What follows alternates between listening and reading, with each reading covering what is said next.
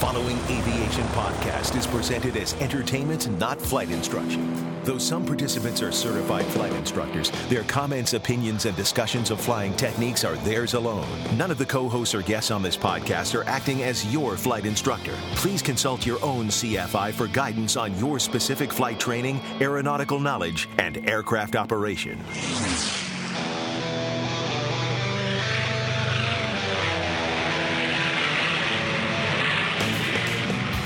Is the Stuck Mic Avcast, an aviation podcast by thepilotreport.com about learning to fly, living to fly, and loving to fly. Now, here are your co hosts Victoria Neuville, Rick Felty, Carl Valeri, and Len Costa. Hello, everybody, and welcome to another episode of the Stuck Mic Avcast, episode number five, where it's all about you. We've taken all of the listener mail over the last few weeks and compiled it into an episode where we're going to sit down this evening and uh, share all the answers to some of the questions that you've sent in. So tonight, I'd like to welcome aboard once again um, Rick, Carl, and Victoria. How are you guys doing this evening? Wonderful. Good. How are you? Good. Do, good. Doing great. Doing great. Episode number five. We're moving along, guys.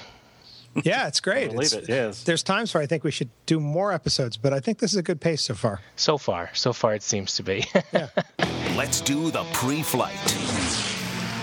For a quick recap on uh, one of the one of the listener mails that was sent in, uh, a gentleman named Mike wanted to comment on when we were talking in episode two about uncontrolled airports. This is just a, a quick reference that he uses. Uh, in episode two, we talked about uncontrolled airports and using different airport diagrams.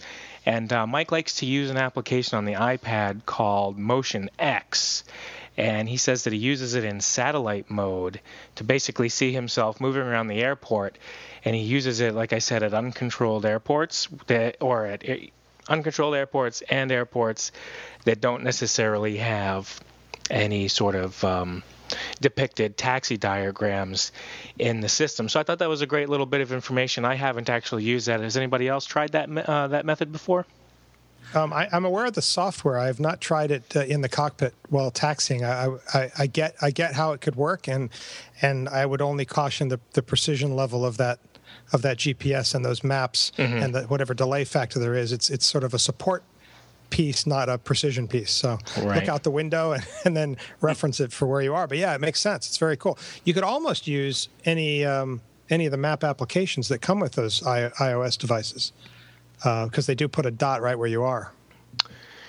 True, and I, I've noticed, uh, I guess maybe not necessarily with the iOS device, but even in some of the more rural areas, just using Google Maps in general, sometimes the uh, the level of detail, you know, in a in a remote place isn't necessarily the same as when you're in a metropolitan area. So you may, you know, that could be, I guess, one of the factors in That's determining good- what yeah. what another piece of software is that may work for you wherever That's you're good, operating. a good cautionary note for sure. yeah. Did he mention what he uses normally at other airports besides MotionX? Um, Curious if he did or not. No, actually, it was just it was it was basically for uncontrolled airports without taxi diagrams. I used the satellite view on MotionX. Okay. and that was all uh, all they had sent in. So um, so yeah, I haven't even tried it myself.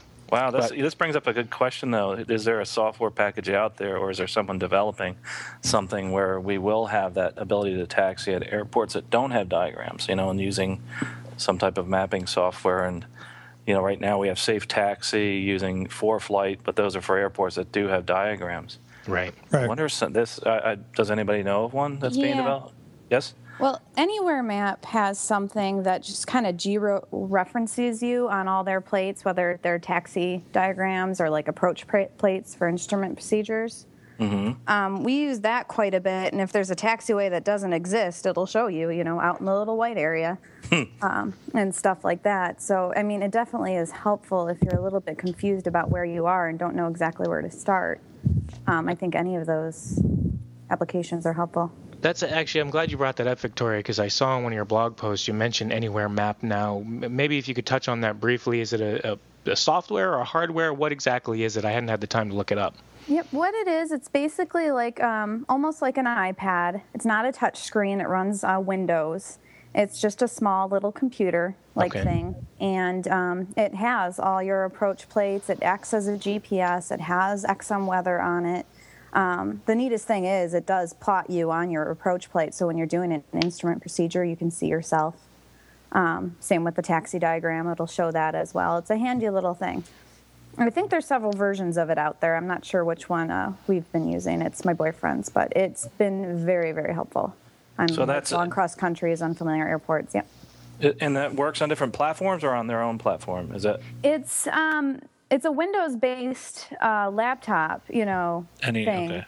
So I, it's just a program that you load onto it. So once you turn it on, it looks like a normal computer, and then you just load up the Anywhere Map program, and it's there. So I'm guessing it could work on other um, devices. Yeah. I'm not really sure though. Gosh, I was always under the impression that it was only on their, their hardware. I'm gonna I'm definitely gonna have to look into that. That's I'm, great. I'm thinking it is, but it looks like a normal computer when you turn it on. So I don't see why it couldn't be put on Right, other right. devices. Wow, I'll have to look that up. What I think is interesting is that apparently it, it will put you on plates uh, with some degree of precision, and I know that was lacking in some of the earlier versions of ForeFlight, and they're now there with that. So Right. it's kind of cool that it's got that precision. So it's I, I should look it up as well. Well, we always use it as a backup just in case it's not as precise. You know, you don't want to Sure. rely on that. And of course, it's not legal to rely solely on Right. that since it's handheld. The, but the ForeFlight guys, what was interesting about them is they withheld that capability until they felt they had precision. So in fact, you still, if you're not running the right GPS additions to the iPad, um, you it won't do it. I'm pretty sure. Is that, am I right about that, Len? Uh, I think you're correct, and actually, there's I have Like noticed. enhanced, I think you have to pay the enhanced monthly fee for the ability to have Well, that's that correct. feature. Yes, at least for that for that portion of it, Yeah. the um, the increased expense. Uh, I think it's almost double the normal subscription fee to have the geo referencing on the plates, and it's actually pretty interesting. I've just dabbled with it ever so lightly uh, in the aircraft, but it is pretty neat the the abilities for it. And in fact, um, and since you brought that up real quickly, I noticed the other day that the iPad 2 in particular seems to have a little bit of a stronger, better GPS receiver in it than my iPad 1. Um, it, it just it seems to pick up it seems to pick up signal quicker and hold it longer in some some aspects. Now I'm of course testing it under certain circumstances, like in the cabin of the airplane, and other places that aren't necessarily in direct view of the sky. Uh, but it is—I found that in some cir- you know some circumstances it's working a little bit stronger. Cool. Good So- reason to buy a new iPad. Thanks, Len. Yeah. hey, no problem. But hey, be careful because I, Yeah, I'm hearing a lot of the fall. rumors that number three might be coming out really sooner than late uh, this fall instead of uh, you know its normally scheduled di- release time. So yeah. So hang Oh on. no, not, not another version. I know, right? I'm like, crap! I just bought mine. I'm gonna have to get another one. Well, thank and also just thanks to Mike for mentioning that, uh, our listener, or for Yes. mentioning Motion X. Very cool. So I guess uh, I one of the other submissions that I had this week actually on a couple of different levels, and at the time of recording here, something happened here in the United States a few about a week, uh, week and a half ago or so. There was a a, um, a an incident with a real stuck mic transmission out there uh, with a Southwest Airlines airline pilot uh, who apparently had in not realized that their microphone was transmitting and went on a bit of a a tirade, as they call in the news, uh, with some unprofessional language and some derogatory comments. And uh, some folks wanted us to kind of touch upon this, and actually, I think it sort of fits the theme anyway of flying both professionally and for pleasure, and um, you know, and being careful what you're doing out there. So, the uh, the the the episode with the stuck mic incident has been in the news for the last, uh, well, like, like I said, about the last week or so. And, um, you know, Carl, what are your thoughts about this from a professional standpoint? Well, no matter, you know, first of all, what he did was was wrong, and I would definitely step away from any any of those comments and say, "Gosh, that was unprofessional," and the person really does have have an issue. And I don't think any sensitivity training uh, will will be changing his his internal mind. But uh, now I think he'll be smarter about what he does externally. One thing we have to realize is, no matter what we say from a professional pilot standpoint, it actually it, it, it, reflects upon not only you, but also upon the airline and the industry as a whole. So mm-hmm. he put a black mark on not just himself, his airline, but but everybody, all airline pilots as a whole. And and we have to realize that that anything we do can have some strong ramifications. I tell you. You know, we, we've all done some foolish things and uh, and said some silly things that we shouldn't have said, and taken out of context. You know, would would deem us being unprofessional. There was no taking. You didn't have to take any of his words out of context. He, he really was unprofessional in this manner, and that's mm-hmm. something that right now everybody in the industry is looking at. You know, where what's where's this level of professionalism we used to have? We need to get back to that. Mm-hmm. And I think that that this is actually in a in a good way. We can look at this at the industry and say to ourselves, okay, this happened. Now, what other areas in the industry can we look at as far as professionalism? Mm-hmm. And what we can do to change that and make it better. Agree. But uh, you, you, really, I, it, it, brings up some other issues, and we'll get to that on the technical side if you want to talk about the whole stuck mic issue. But uh, and and making sure that you know if you are pushing your mic that you are talking on the proper frequency. Mm-hmm. You know how many times have we been on an airplane and and heard the captain or first officer come on and say, "Oh, we're clear for takeoff," and he was talking to the air traffic controller. Guilty. And, uh, yes, exactly. and and not only that, you know, if you're in if you're in, a, in an environment with an airline, you you have to realize that you are being recorded in many ways. We have right. all sorts of recordings, all sorts of channels being recorded. Mm-hmm. Not only that, some of these flight attendants have, you know, they know the trick about how to you know, when you talk to them on the intercom, how not to hang up the intercom and make it look like they did. Mm-hmm. so if you're right. talking about, say, the flight attendant in the back with the first officer or with the captain, you know, realize that you may be heard. So in other words, you know, don't say anything you wouldn't want everybody to hear in the cockpit. So right. just don't do it. That's that's the bottom line right there. Yeah, that's a good point. Is not only uh, at least in the airline world, we get the the cockpit voice recorder is recording everything from the from all the intercom system and uh, the the three pilot positions on board. And even you know sometimes you're pushing back when the when the tug driver is connected they can also they're hardwired into the interphone too. So if you say something out of line uh, you know about something going on outside the aircraft you may offend someone else as well because the other people can hear you in addition. Um, Rick, what do you think about yeah, this? Maybe well, from a, you know a a, you know, a professional pilot. I mean, you're sure. a private pilot, but you know it's still a professional hobby, if you will, and an aspect of, of respect in how we operate. But what yeah, are your thoughts I mean, on the incident? I mean, you got to uh, two things. One is just generally, I agree with with everything Carl said. You got to stay focused on uh, the task at hand. It, it, if you get too comfortable and you get sloppy, there's a lot of things that can happen that aren't good. And and this is this was sort of a sloppy moment, I would mm-hmm. say, minimally. Um, and and obviously, the guy, you know, has some beliefs that are that, that were not helpful to be broadcast anyway. But but then he you know he made the but I but the other thing I'm thinking of too is the tendency that we have in, in and this is not just in aviation, but it relates to sort of um, social media and media in general. You know, for instance, if you're sending a picture of yourself to someone privately on Twitter and you send it the wrong way, mm-hmm. um, suddenly you're no longer in you know you're, you're no longer in office politically these days, you know. Mm-hmm. So yeah. we all there's lots of this. There's a lot of data flying around. There's a lot of stuff being done by people, you know, with with media, with devices, with computers, online, whatever, in airplanes. And and if you you know you can cross the wires and you, and you've got to be very careful and we've got to stay focused. I mean, I reread emails a lot before I send them because I you know, I want to know, I want to make sure I'm, I'm typing it in right and I know where it's going, or mm-hmm. or Twitter posts or whatever. And and occasionally you make you know you make mistakes, but you want to minimize those. So it fits in that kind of category of, especially professionally. Let's let's let's focus on the job at hand. And mm-hmm. so uh, it's a good reminder. And and in terms of GA. Um, mostly, you know, for me, it ends up, you know, if it happens, I, I, don't know that it has happened, except there might have been a time where I was, thought I was talking to myself and and and keyed the mic instead or something. I don't know, but it, it never was anything that was a big issue.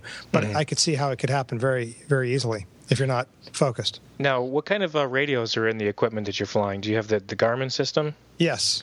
Yes. Okay, because at least for you know, and this this applies to the aircraft we have at work too, Carl and I. But in the Garmin system, And there's a uh, you know, there's a visual indication when you're transmitting. It says TX right next to the frequency, so that's something that you can sort of visually check um, when you're communicating, or you've stopped communicating, and you know maybe even there's a long pause or something doesn't seem right.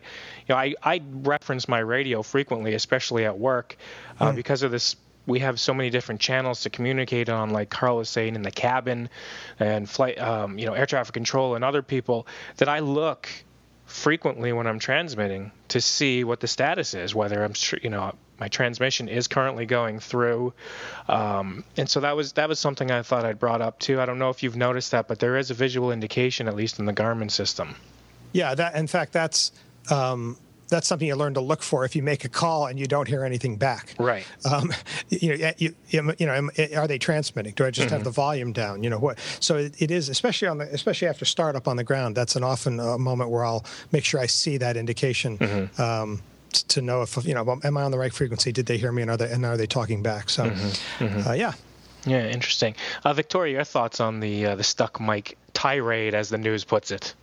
You know, I did my most embarrassing uh, stuck mic once. It Was actually I was pulling back on landing, trying to get this perfect flare, and I'm very small and skinny, so the, the airplane can be quite heavy. And I was pulling back, and I made this noise, and didn't realize I had my finger on the button, and all of a sudden, Tower was just laughing, and they were like, "What was that?" And I was like, "Uh, sick passenger." You know, like, I, I, couldn't hide it. It was me.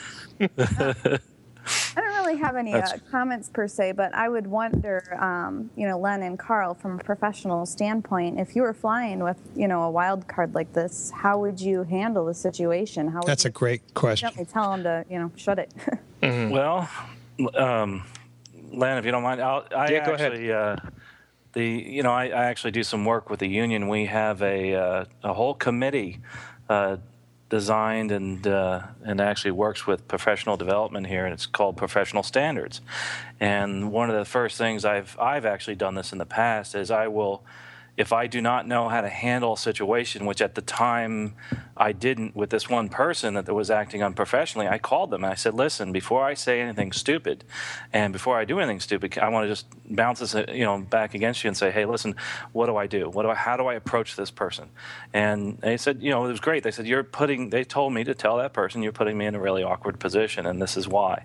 And uh, that's what I did, and it, it worked out great. Um, it uh, wasn't to this this level here. I think I probably, in this instance, would have landed and said, "Hey, listen, you got to find someone else to fly with this person because I don't, I don't want to work with them anymore." Mm-hmm. And, that's what I would do. But first, I, I, in our, we have a, you know, of course, a, a union that uh, we have people at the union that work uh, within the Professional Standards Committee, and that's the first person I would go to if I couldn't figure out how to handle it myself. Mm-hmm. I don't know, you know, what you would do, Len, but uh, probably something similar. I mean, fortunately, I haven't necessarily been placed in, I would say, any instances that have been maybe as exaggerated as this one that's been going on, um, you know, in the media.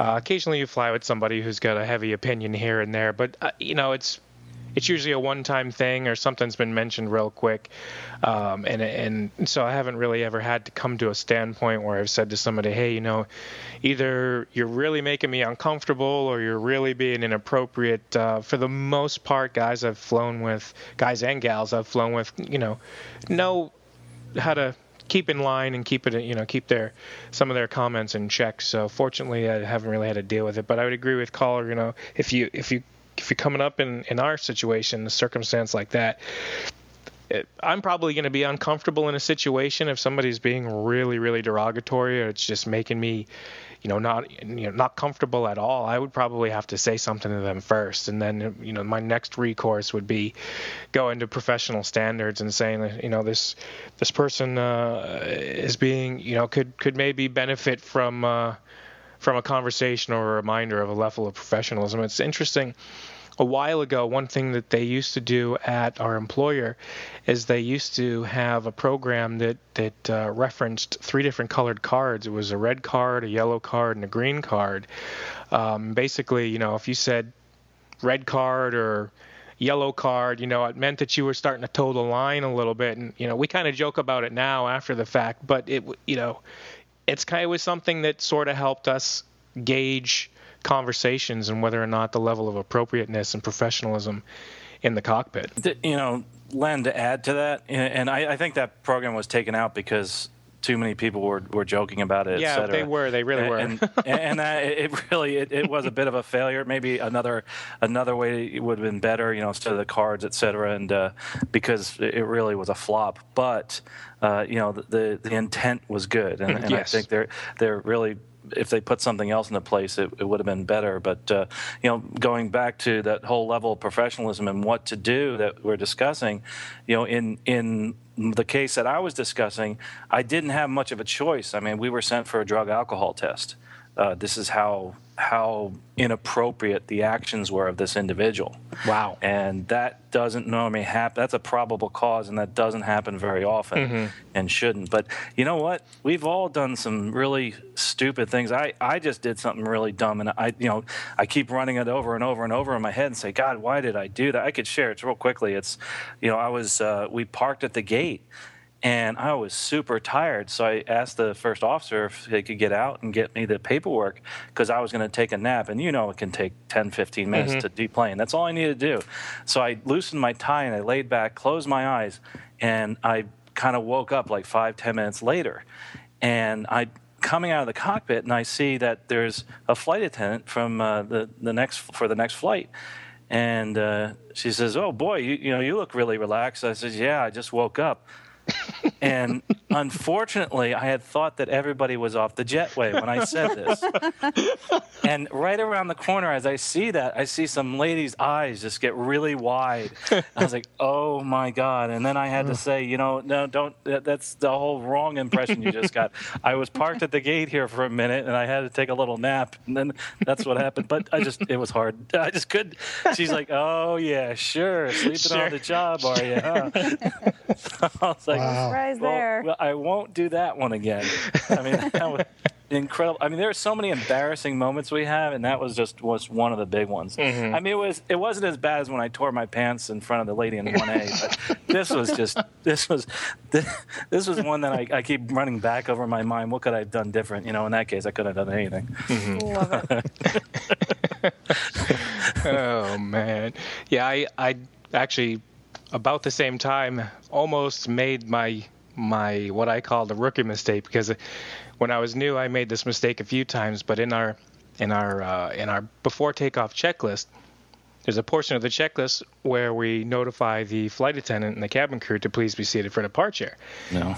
and you know you have to click over on our com panel. There's a there's another button to push to make a passenger you know an announcement in the passenger uh, cabin, and yeah, I've probably done it three or four times forgetting to make that switch back over to the air traffic control com. And like Carl said earlier in the discussion, made that transmission cleared for takeoff, runway, etc. You know, over the PA. And I, I almost did it the other day. I keyed the mic and I said clear for, and I'm looking and I'm like, first it didn't sound right, and I was looking at my com panel and it was still on in the passenger mode. So I was like, oh crap. So I quick, you know, I quickly let off. I didn't say the whole thing, and then and then clicked over. But it's been a while since I've done that. Um, you know, I try I try to.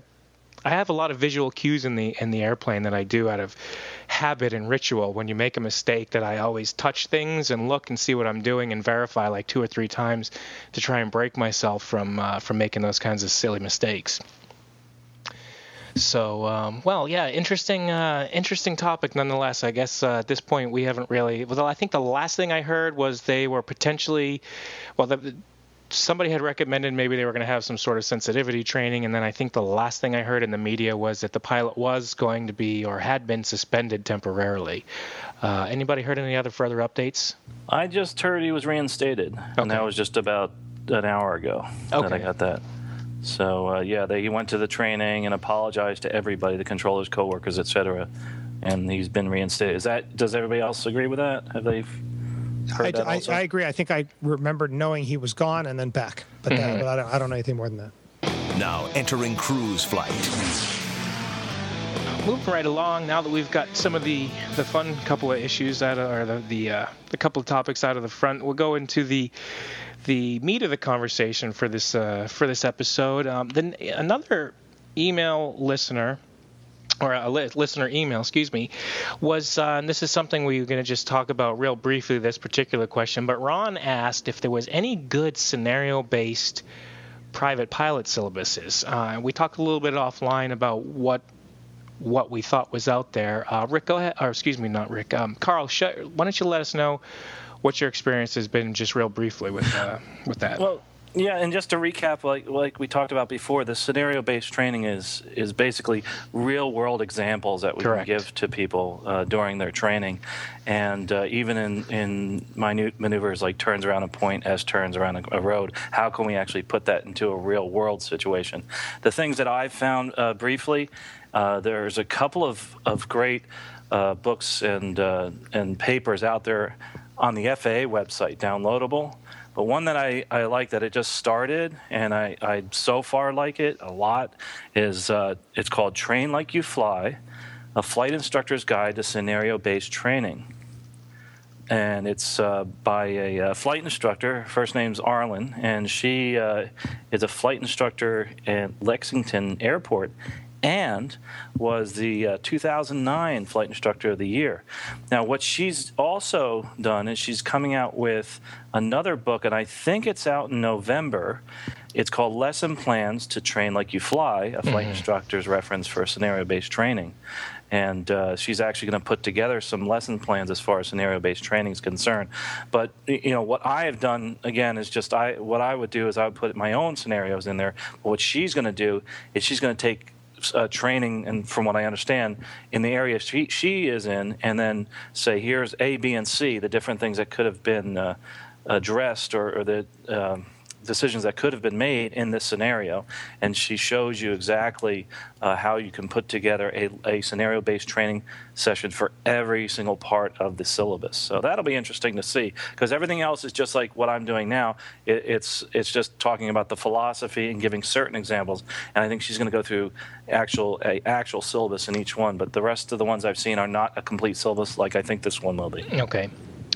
All right. Uh, yeah, and, and I've noted. I mean, I haven't done because scenario-based training is it's still new. Uh, the FAA has been putting a lot of information out. I think it's it's really come around primarily in the last I want to say five or six years. it started to come out uh, in in a whole new light, and different people looking into how do you train more scenario based and um, so it's it's not something that personally I've had a lot of experience with teaching a student under those circumstances. But kind of like we were talking about a little bit earlier before we started recording this episode uh, you know scenario based training is it's usually tailored a little bit to each individual, depending on what areas they're strong in, what areas they're weak in, finding ways to really relate to, uh, you know, the purpose and the intent of a maneuver. Um, Carl had mentioned offline when we were talking, you know, why do why am I doing this turnaround a point? Well, you know, if you're doing a turnaround a point, you've learned this lesson. You know, what's the scenario I might use this in? Well, you might you know, you might have a photo. Uh, you might be doing a photo flight, and you're like, hey, I'd like to take a, a, photo of something on the ground there. And so you can take the training that you've used. Here's a scenario that it would apply in, and you know that's sort of an example of how it works. Um, but yeah, for uh, we'll put the book in the show notes, and um, you know, other than that you know, for a specific syllabus, uh, you know, I think it's like we, uh, I think we're all at the tentative agreement that it's it's kind of uh, you know personalized, if you will. So it's kind of hard to find something that fits everybody's needs. But I, would love to hear from anybody that has a syllabus that they use or a specific one maybe that they know about. If and uh, some reader could write in, I'd, I'd love to hear about it because it, it's it's kind of hard to find when you're looking at it. Yeah, you know, true. From, uh, from, the internet and all. True. So if uh, you know, you can leave a comment on the on the website with this episode, or send us an email, stuckmikeavcast at gmail, or hit us up on Twitter with your comments. Um, Anything and there's not much out there. Uh, you know, if you just do a search on it, scenario-based training, there's not a whole bunch out there. That's why this I, I really like Arlynn's book. Is she does a great job so far of, of explaining that. Awesome. Um, how about uh, you know Rick or Victoria? Have you had any experience doing any lessons that were scenario based in the last uh, couple years? I had a few recently. Oh, sorry. No, go ahead. Um, yeah, we were out doing uh, practicing for my commercial, and we were doing all the commercial maneuvers. Went out into the practice field. You know, I'm circling this way, circling that way, climbing and descending. So, you know, totally wasn't paying attention to where I was going you know, kind of relying on my instructor to do that since he's telling me what to maneuver to do and when. And then he goes, Well, where are you? You know, I want to get to this airport now. And it's kind of like, Oh, okay. So I got to go unfold my sectional and, you know, figure out where I'm at and uh, take a look at everything because I wasn't allowed to use the direct to button. Um, and so I think that's a great thing because it kind of shows, you know, if you're going to take pictures over your house or something and you're not paying attention to where you're at, you could run into, you know, some restricted airspace or something, for example. So that was what I would consider some scenario based training that proved to be pretty helpful. Excellent. Rick, you had something yeah, to add? Actually, I didn't. I was going to say I don't have much to add. Oh, okay. in there, other than other than that, I think that may have been something that was lacking, or my the teachers, the CFIs I had. Um, you know, it, I guess I never got some of the some of the ideas of oh, here's how this would apply. I mean, I did a bit, but it was never really um, it wasn't featured. And I read more about it as I was finishing up training that there was this uh, sort of growing approach out there. So it sounds cool, and uh, you know, I get why it works. All right, great. You, you know, Len, also on Yeah. this topic, if Mhm. I could maybe put a challenge out to all those CFIs that are listening right now that next time you, uh, before your next lesson with your student, you know, ask yourself first, you know, what what is this person going to do with their license? And then go to them and ask them, what are you going to do with your license? Mhm. And then when you find that out, you say, okay, this is what we're going to do. We're going to tailor our training to your your special needs. You're going to start flying to this airport, and the airport's in Class Bravo airspace, and we've never been there. Oh boy, I better start working with this. We better start going to, to Class Bravo airspace, and that's where. And then give him scenarios as to what he's going to hear along the way and what he's going to do. And you know, we had an episode where we talked about going around, you know, Class Bravo airspace at uh, one of Rick's flights. But if if any of the instructors are listening, they should. Uh, I think that's one of the best things to do is is just think about it and ask you, you know, what is this student getting out of this, or what do I think his outcome should be, and what are they going to use this training for, and then just ask them, and and then come up with a scenario that's going to help them in their future flying because they're going to be flying their kids, their friends, and their family around that airspace. Right. Good point. Good point. Um, all right, cool. Well, we'll move on. Uh, actually, Ron had sent us in a uh, another question. Uh, he says, um, you know, there's a conflict between teaching stabilized approaches and staying high during the case of an engine failure. Any thoughts as to resolve that apparent conflict? Uh, he was, he, you know, he's wondering, or am I just supposed to basically do a uh, a chop and drop? Um, you know, it it's funny. It's funny, Carl, because you know, stabilized approach has its place, but you know, an emergency is an emergency. So, what do you what do you what do you, how'd you like to start that it- one? I, I, this is something that was told to me a long time ago by, by my first boss in, at the flight school. And he says, You know what? You trust your engine while you're taking off. You should trust it while you're landing. And I said, mm-hmm. Okay, that's true. That's true. And, and we should try to have more stabilized approaches. But uh, I understand, I think, where he's coming from uh, with this is, you know, I also, as an instructor, have said, you know, where are we going? Are we going on across country or are we staying in the pattern? You know, are we gonna are we gonna go over here and land at this airport or the one that's 50 miles away? You know, jokingly, of course. You know, and I I think that's what really the instructor might be saying is. Always try to keep yourself close enough to the airport so that you can glide in for a landing. Uh, a stabilized approach can also be uh, with the engine at idle. Uh, Right. That we can do a state because in when I was flying gliders, we always were at idle. Well, we didn't have any power actually, so we we would land and we would have a stabilized approach each time. So I don't think those are mutually exclusive, but uh, I think that's what his the, or this person's instructor was trying to say. You know, this is. Uh, just make sure you have a landing spot picked out. And if that's your choice to make a longer approach that's stabilized, know that when your engine does quit, you're not landing on the pavement in front of you. You might be landing in a field next to you. Right, and uh, to kind of give a general description of what a really a stabilized approach is, uh, something that we use at work is basically being in a position for a continuous descent to landing where you're not making aggressive configuration changes or power changes. Uh, we use it roughly below um, anywhere from 500 to 1,000 feet, depending on if it's VFR conditions or IFR conditions. So from that point standpoint, you know, a stabilized approach. If you've you know if you've lost the engine, uh, you, depending on where, where you've had the emergency or the power plant failure, you may have to have to alter your you know your intentions there. So uh, Rick or um, Victoria, any comments on training for stabilized approaches or engine out procedures? Prefer, you know, I think it depends on the type of aircraft. Yeah, if you're in a glider or if you're in an airplane that just drops when, you know, you have no engine. Mm-hmm. Um, I kind of was thinking about this yesterday, actually. We were coming back into land and we were on downwind along with another Cessna. And um, the Cessna has a much better glide ratio, and they had a pretty far out pattern compared to what we were doing. And mm-hmm. it just kind of got me thinking. Um, you know, about if our engine died and if their engine died at the same time, would we both be making it hmm. to the runway okay? Because mm-hmm. um, he was so far out and we were close in. But, you know, if the power goes on the aircraft we were flying, it drops. So, you know, I, I think it's kind of based on what you're flying. I'd prefer just to stay closer because, you know, why, if you're so close to an airport, you know, that's, I think it just feels safer. Mm-hmm.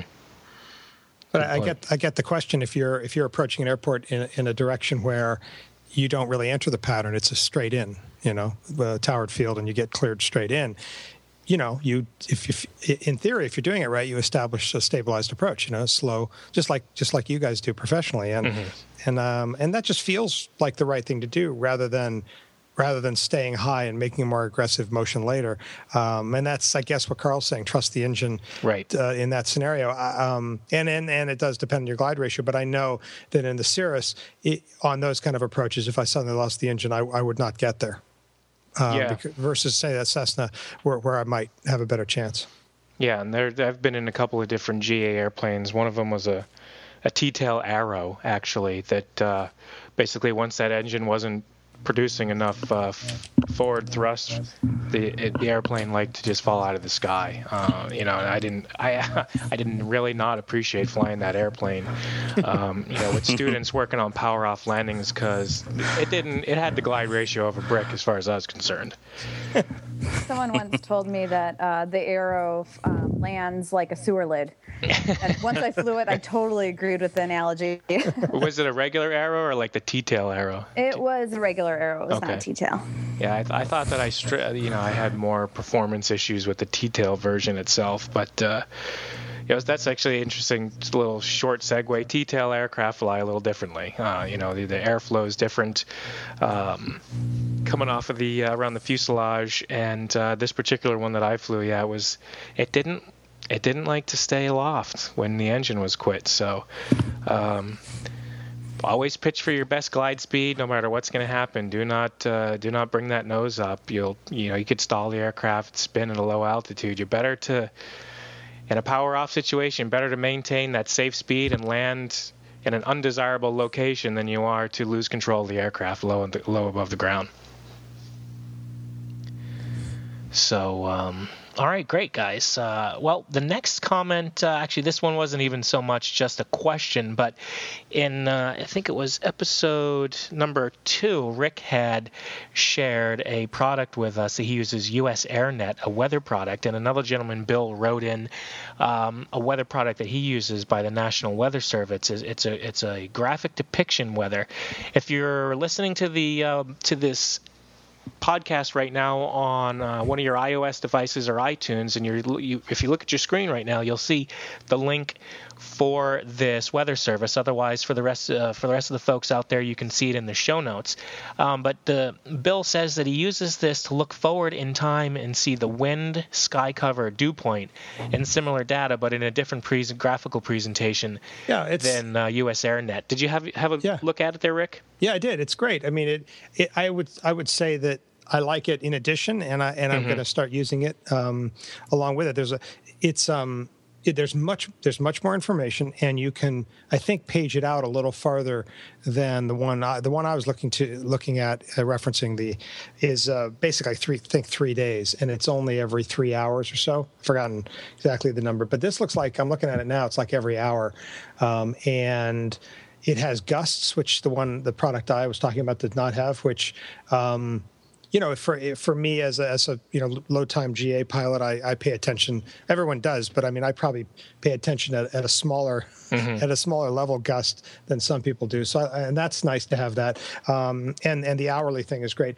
I, the other one I, I have uh, that I pointed out has a little quick view visibility, likely visibility uh, row, which is kind of cool. And I don't necessarily see that on here, um, as well as um, a quick glance uh, perspective, you know, possible ceiling height, mm-hmm. which also for me is a nice thing to be able to judge, you know, what kind of flight I'm going to take uh, that day. So, um, so yeah, I, I, uh, check out the link, go look at it. I think it's a great thing, and um, you know, and I would use any and all sources of information, and mm-hmm. this is a mm-hmm. good one. Yeah, it's neat. I like the, I like the depiction, the graphical format, just uh, like Bill was mentioning in his description, his email. Uh, it's, it's definitely interesting. I, I don't know if uh, Victoria or Carl have had a chance to take a peek at it yet. I'm no, just looking at it right now, actually, but okay. Uh, no, not yet. Okay. Well, great. Uh, so appreciate. Thanks for writing in, Bill. Um, and in fact, thanks for everybody who's written in, who's written in so far with their questions and comments and additions. Uh, we do have one more um, question. Jason uh, wanted uh, some some some comments basically on operating a turbocharged piston aircraft. Uh, he currently owns a Cherokee 6, and he says he's thinking about upgrading or downgrading, whichever way you want to look at it, depending on on the transition. But making a transition to a turbo arrow at a later time, he says when uh, when some of his kids go off to college, you won't need the Cherokee 6 for the uh, for the size. So, as far as operating a turbocharged piston aircraft, generally um, you know, there's some obvious advantages to it. You do have uh, the ability to cr- obviously create more uh, the sea level power settings to a higher altitude, which does get you a little bit more performance. Um, the one I think really the only big downside that I've generally heard is there's there tends to be a little bit more more higher maintenance costs. Uh, what do you what do you know about that, Carl? Well, you know, I have I have some pretty uh, strong opinions since we've been looking for one. Mm-hmm. Actually, mm-hmm. okay, um, great. So I there's there's three things, and I, have always told people when they're looking for any kind of a an airplane, it's the pilot, the plane, and the mission. Again, the pilot.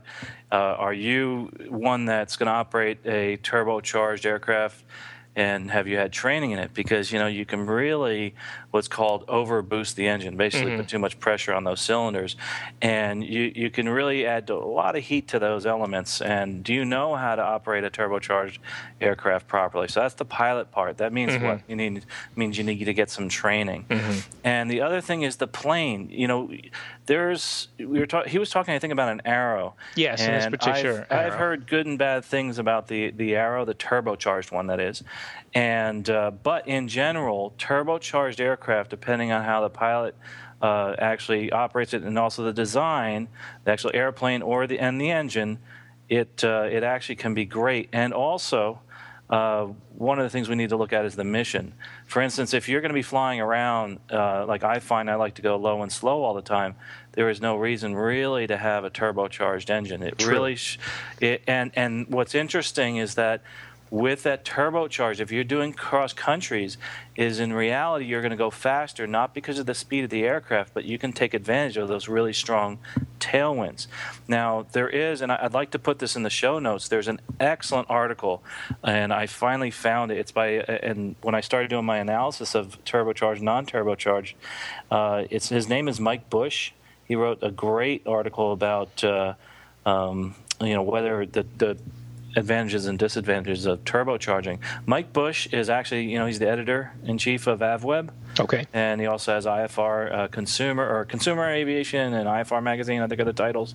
And uh, I will put a link on there to the show in the show notes about that. But mm-hmm. it was written back in the, the late '90s. He's a big proponent of turbocharged engines, and he in his article does uh, a great job of explaining, just like what I was saying, much more eloquently. He talks about how it's all about again the person who's operating that mm-hmm. that aircraft. If you're a ham-fisted pilot and gosh, maybe you should stay away from a, a turbocharged engine. You know, we were looking at this also with the. Uh, you know, we have partners in our aircraft, and moving on to a turbocharged engine. If you have uh, some less experienced partners, you uh, you might want to think twice about that, mm-hmm. and you may even have problems with the insurance. The other point that that's brought up in uh, in this article and, and something that we experience is, gosh, what are we going to do about oxygen? You know, the, you, you have uh, oxygen masks, and right. Uh, so you may need another system in your aircraft, of course, you can have pressurization. Mm-hmm. But uh, the real cool thing about it, though, is turbocharging gets you above all that weather and above all those bumps, especially when you're flying in those mm-hmm. those hotter environments, and uh, mm-hmm. and also you're out of the ice quicker. Mm-hmm. So that's those are the three things. Again, pilot, the plane, and the mission. You know, those are the things you got to look at. But uh, excellent articles out there about the differences. Yeah, that's and, a good and, point. I've noticed when flying. Uh, in fact, I've kind of made them it just reminded me when I was flying the uh, the, the the Piper 6X recently that you know it, will produce full power up until about six seven thousand feet, and then anything over that, then you're starting to lose. You're taking that reduction in manifold pressure. Um, you know, I, am familiar with the Jason who wrote this in. I know he lives out in the East Coast here, and you know, if he's not necessarily going to be flying in higher terrain. Uh, you know, that could be an, know, one reason to make a decision to turbocharge aircraft to be able to, like Carl said, fly above the weather or even the terrain. If you're flying out in the Midwest or western parts of the U.S. here, where mountains can go up to you know 10, 12,000 feet, and you're flying at 14,000 in a in a single engine or twin engine piston airplane, that could be another reason to to consider a option for a turbocharged aircraft or not. Um, but yeah, there are some operational things that go into it, being a being able to understand what the turbocharger is going to do and and that it's you, you, have to learn how to use the turbocharger not so much as relearning how to fly the airplane but there are some some new considerations to understand so that you don't like Carl said overboost the engine which can cause uh, you know detriment to it and and basically pilot induced maintenance at some point um, but uh, yeah, good point. Excellent. Uh, anything to add for that for Rick or Carl or um, Rick or Victoria? Nope. Nope. I'm good here. Okay. Hey, you know, one more thing I forgot to, to mention on the turbocharged engines, mm-hmm. and this is something that we came across is is your uh, intercoolers. And yes, uh, basically it, it's it, there's cooler air going into the engine, so therefore you get more power out of it. Uh, they that's another sticking point when you're looking at a turbocharged engine. Is this an aftermarket? Do they mm-hmm. have the STC? Right. Do people know how to fix it? And uh, there are some good ones out there, but uh, you got to be real careful. So it, basically, saying do your homework. You mm-hmm. know, really, really do your homework. Mm-hmm. Uh, and uh, we actually have hired a, uh, someone to uh, maintenance company to uh, look into. Uh, actually, Savvy Aircraft Maintenance, we've hired them. They're terrific, and they can help us with the pre-purchase, and they've given us all the advice, you know, concerning whether we want to go turbocharged or not. Mm-hmm. No, there's it's well worth it. If you spend a few thousand dollars extra looking for a turbocharged engine, and uh, you realize it's not for you, you may have saved yourself maybe thirty, forty thousand dollars mm-hmm. down the road. Mm-hmm. So. Our picks of the week moving on now into the latter portion of the show. It's our fa- my favorite part, at least. I think everybody else enjoys it as well. But it's the picks of the week. And uh, once again, since this is still fresh and new in our episodes, the picks of the week is where the co-hosts and I sit down and we found something that's aviation related, a product, a website, anything that we feel is worthy of being recommended or shared here on the podcast. Uh, so why don't we go ahead this evening and go with uh, Victoria first this evening? What did you have to share? Um, my favorite um, go to website lately has been adventurepilot.com. And it's been very helpful if we want to fly somewhere for the weekend but are not really sure where to. You can just type in your home airport, type in a radius that you're willing to fly. And um, it's all user contributed. People just plop in places they've been, give them reviews. So anything mm-hmm. from $100 hamburgers, you can search for places with camping, you can search places with skiing nearby, hiking. Um, you can search for events. Um, it's been very helpful, and uh, it's free to membership. Um, you can view a lot of the things without even logging in, um, but you need to have, have um, membership in order to place comments and reviews. And then there's a premium membership for $38 per year. I'm not really sure what that gets you, but mm-hmm. I've been ha- very happy with the free version. Mm-hmm.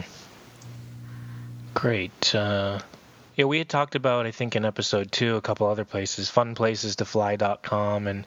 Use that one, yep. Yep, and uh, what was the other one? Fun Places to Fly and uh, flytolunch.com was actually one that uh, that Jill had recommended. Um, I think she had, she uses that to find places to go. So there's a lot of things out there. There's another one. There's an application that's just the name of it is is failing my memory at the moment, but something similar to what you were talking about, Adventure Pilot. Just put in your uh, location and radius you want to go. So that's pretty cool. Um, did you use that to actually decide on where you wanted to go last weekend when you went down to Ocracoke? Um, you know what? I don't know. I have a list of about a hundred places I need to fly to. I I'm need to fly to. Check them off, but uh, Adventure Pilot has been probably my go-to place lately Okay. for at least for hundred dollar hamburgers, Cool. and I have about forty of those to do. So Very cool. It's cool. I've been, I'm looking at it right now. I'm going to use it. It's great. yeah, try it out. You'll, I think you'll like it. Yeah. Awesome. Um, all right, Rick. How about uh, what did you have to share with us this week? Well, mine is a uh, gadget, sort of a gadget for a gadget. It's um, something that a few people know I've been using, and you know, I don't know if it's the perfect answer for everyone, and and I don't know what I'll do for this the next time I get another, you know, when I upgrade my iPad at some point. But it is a device that lets you strap the iPad to your um, to your leg as a knee board, and uh, the the URL is called is HandeHolder H A N D E H O L D E R dot com, and um, it's a I'll just describe it. It's a it's the, the downside for me is is I as I actually hesitate to ever do this to, to anything I own, but I you do stick something to the backside, the back surface uh, of your uh, iPad. It's a ring um, of interlocking. It's it's kind of like a, a super duper Velcro. It's I'm not sure I've forgotten who their product manufacturer is, but it's it's a it's a major. It's kind of like the stuff that you stick those automatic uh, toll paying devices to your car window with very firm grab, and that's that gets stuck to the back of the um, the iPad, and then the other piece that's the key operating piece is a circular ring that attaches to that that spins, and that is also then attached to a strap. So basically, you can imagine uh, your your tablet or your iPad on your on your your thigh. You can then rotate it into landscape or portrait mode while it's attached to your leg, and it's also attached to your leg. So that combination I thought was was was pretty cool, and it works it works great. the The challenge is to figure out what kind of uh, case you want to use and mod with it, because basically you do have to cut a hole in the back of whatever case you're using, if you're using a case. Um, I tend to use one because I like to also still use paper for a lot of things. It's still more convenient to write on paper than it is on some electronic device. So I usually have something that has a lid so I can clip paper to it and get that out of the way as I'm using it. So, and, and what's funny is I first had seen this uh, in some other context, and he they had they had a hand version uh, they had designed as their first prototype, and I. I got in touch with the guy and I said, you know, there's there's a market out there if you can put out the right stuff to make it a, a thigh version as well, and um, so he, we I, I don't I don't have any stake in the company, but we I you know we worked back and forth on it, and and um, you know he- he's got it there on the website, and in fact I think the picture of the iPad and thigh are is my thigh and my iPad in my plane, so on his website. So, uh, you know, it, it's not for everybody, but I I like it, and I'm I'm glad I've been using it. So it's Oh, the handy cool. holder for uh, iPad knee board. Awesome. So Rick has a famous thigh on the internet. Yeah, I do. Rick's famous thigh. It's, it's- Oh dear. it's rather embarrassing. was that was this mic on when I said that? Very cool. That's I neat. mean, uh, Rick, if Yeah. you decide someday to get rid of your HandeHolder, how hard is it going to be to take that sticky stuff It's, off? it's not. Apparently, it comes off but destroys the sticky stuff. So Okay. you can you can get it off because I asked that question before I defaced my uh, my wife's soon to be you know hand me down iPad and uh, and uh, so I haven't tried it yet, but I'm told it comes off. But you can't use it. It's not a reuse thing. But they sell those separately, so you could make use of the spinning part. The other thing they do that's interesting is that spinning part. They make mounts that that slips into, that will hold your iPad on your desk and let you rotate it so mm-hmm. that it holds it at an angle in front of you like a computer screen and you can use the device to spin it in place you know when you're not flying it's kind of helpful that way i've not gone to i've not done that part of the product line yet but uh, but you know it's kind of an interesting little thing lots of these out there lots of different people trying different approaches so i would be interested in hearing other people's thoughts about what they're using uh, and how successful those uh, other devices are Right. Good deal. Uh, Carl, what did you have for us today? Well, I'm kind of going old school, new school here. Uh, Victoria was talking about uh, AdventurePilot.com.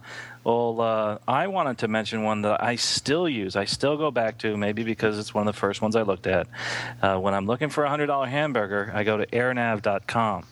And the reason I go there is number one, I can I can look at get a general overview of the airport and everything uh, associated instrument approach plates, taxiway diagrams. An aerial photo is uh, also incorporated into most of these. I can punch in how long, how far uh, I need to go to get to the airport, if I need to quickly figure out if it's across country for a student, etc. It automatically pulls everything up for me. The part that I really, really like, and um, something that I'm now going to look into with Adventure Pilot and these other ones that you've mentioned is the reviews that they have on where to eat at the bottom of the page. And I've noticed that when something changes, they do change it fairly quickly. Mm-hmm. And uh, I ran into that just recently where I was going to Venice. Uh, airport, and there was I was going to go have breakfast at the Cockpit Cafe. Well, someone said it's no longer there. So I went on here and I was able to find it, and they actually have links to all the websites, etc. The thing that again I like about it, it's kind of old school. It's very plain. It's a big white screen. I look like I'm looking at a piece of paper, and uh, it's it's very very very simple. It's kind of like a, a Craigslist almost uh, type of look to it, you know, where you just quick punch it in and go.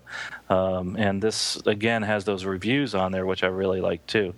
But uh, but I, I, the other thing that I really like too is that when I pull up the charts, it's the current chart, mm-hmm. uh, and I haven't had it run into a problem where it was not the current instrument approach procedure. So before you go, you can pull that up and actually print that out and uh, and then make yourself a little knee board for that airport, you know, print out knee board type of thing for notes. So airnav.com, I know a lot of you have seen it already, but uh, they also have a, uh, and I haven't tried it yet. That's what I'm going to try next is their uh, iPhone app. I don't know if anybody else has used that yet, but I'm going to try that one out, and hopefully I'll be able to review that uh, next time. I know that uh, on the iPhone app though, it's $4.99 a year. So airnav.com. I don't even Simple think and easy. I didn't we even... actually used that the other day. Um, we flew into Kitty Hawk and wanted to get lunch and searched through all the uh, comments and reviews of the airport and found a place to eat. So cool. it's a very useful tool. Yeah, I didn't know they had. I didn't know they had an app. And, and yeah, that's what uh, I was going to say. it's oh boy, AirNav. What? Down, Rick. He's on there. I'm, I'm looking now. I'm already used it. No, um, but there's uh, yeah, like there's gas prices. All that stuff is in there. Yeah. I know that's incorporated in some of these other uh, apps, but that's pretty cool. Mm-hmm. Cool. They have a cheap gas finder. If you're speaking of gas prices, um, if you're planning a trip, AirNav is a good place to go plop in your route and how much uh, your range is, and they'll tell you great places to get gas along the way with the cheapest prices. Mm-hmm. Cool. Yeah, I've used them before, looking at to see going on long cross countries where. Uh, I mean, you can find. I've found some places there you know, as much as a dollar or two dollars difference in gallon, uh, you know, per gallon of avgas. If you just go off course a few degrees or a few miles and stop at a smaller airport, so it's definitely well worth the look at, you know, for fuel too.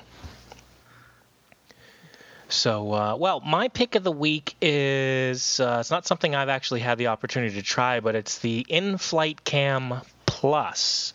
Uh, this Ooh. is yeah, I know, Rick. I, I, shared this with Rick earlier, but this uh, this camera is uh, it's basically a new release of a familiar product that they have, and and the in-flight cam is the the base product is the Contour HD camera, and in-flight uh, took it one one level further and included uh, their original design some GPS, internal GPS tracking abilities, and a way to hardwire the audio into your aircraft intercom. So not only could you record video, your GPS position, latitude, longitude, and altitude, but also your, your aircraft uh, transmission. The Plus Edition basically takes all of the features of the, the other models and incorporates them into one with one extra additional benefit. They have a new lens on front, which now um, will prevent prop blurring and prop arcing. Uh, and for some of the for some of the folks out there, if you've ever seen uh, some of the videos on YouTube, if you're looking through, depending on what kind of camera equipment the person utilized, you might see it looks like you know black black streaks going through the screen. That's actually the camera, uh, the the type of lens that the camera is using. Some of them pick up that prop and it causes that blurring and arcing. This new Plus model by Inflite Cam actually gets rid of that. They have a new lens on front, and and I was actually pretty excited because for I guess if you will for like a all-encompassing one piece of equipment that will do so many things. Um, if you like having a point of view camera, something small that you can mount or attach or wear, I was actually very impressed with the new upgrade, and now it, it, it, I've commented that I think it may be my new one-stop camera, um, and I'm considering upgrading or uh, actually purchasing one. What are your thoughts, Rick?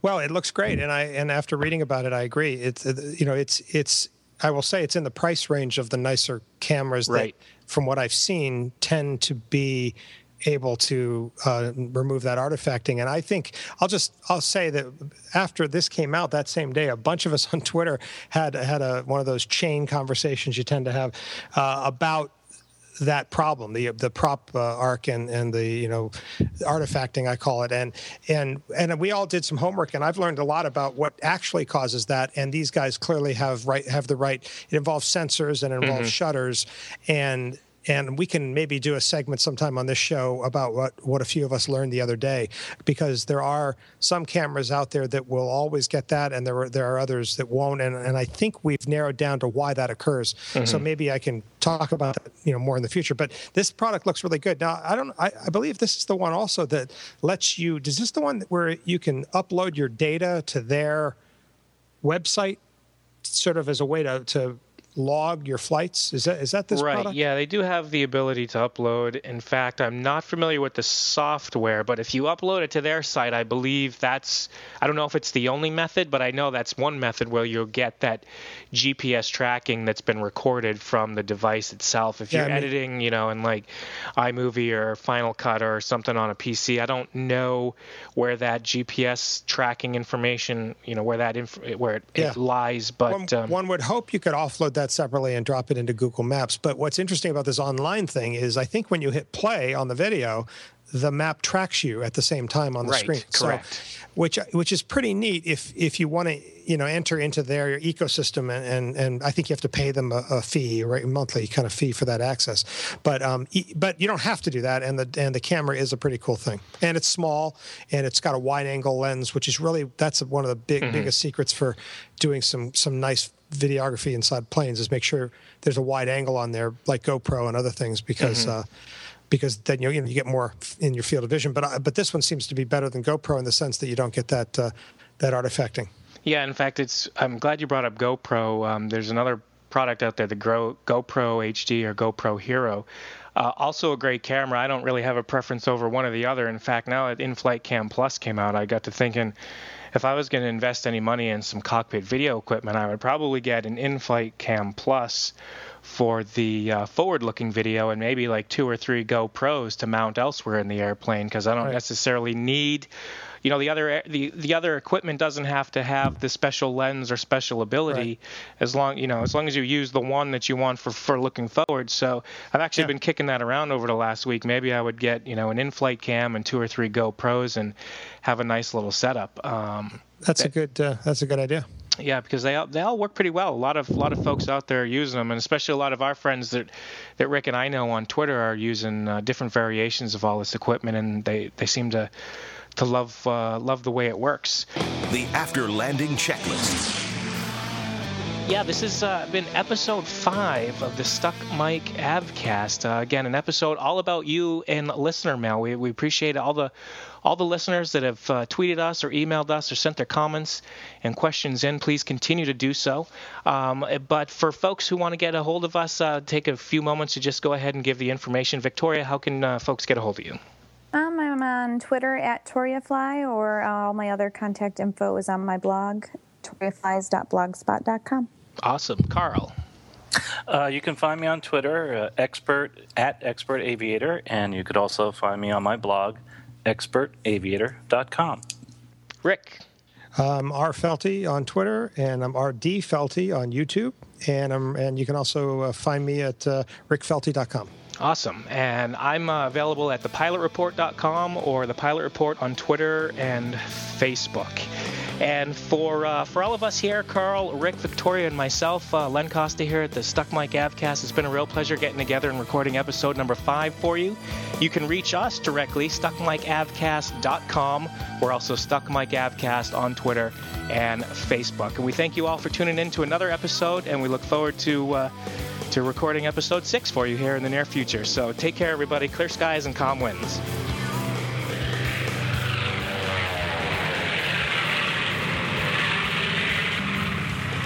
You've been listening to the Stuck Mic Avcast. Members of the Stuck Mic Avcast may receive compensation for products or services mentioned during the podcast. Compensation may be received in the form of, but not limited to, referral commissions, free products, or service trials. Our opinions and views are never influenced by any compensation, and you should always perform your own due diligence before purchasing any products or services mentioned during the show. The Stuck Mic Avcast is an aviation podcast brought to you by thepilotreport.com, a Len Costa production.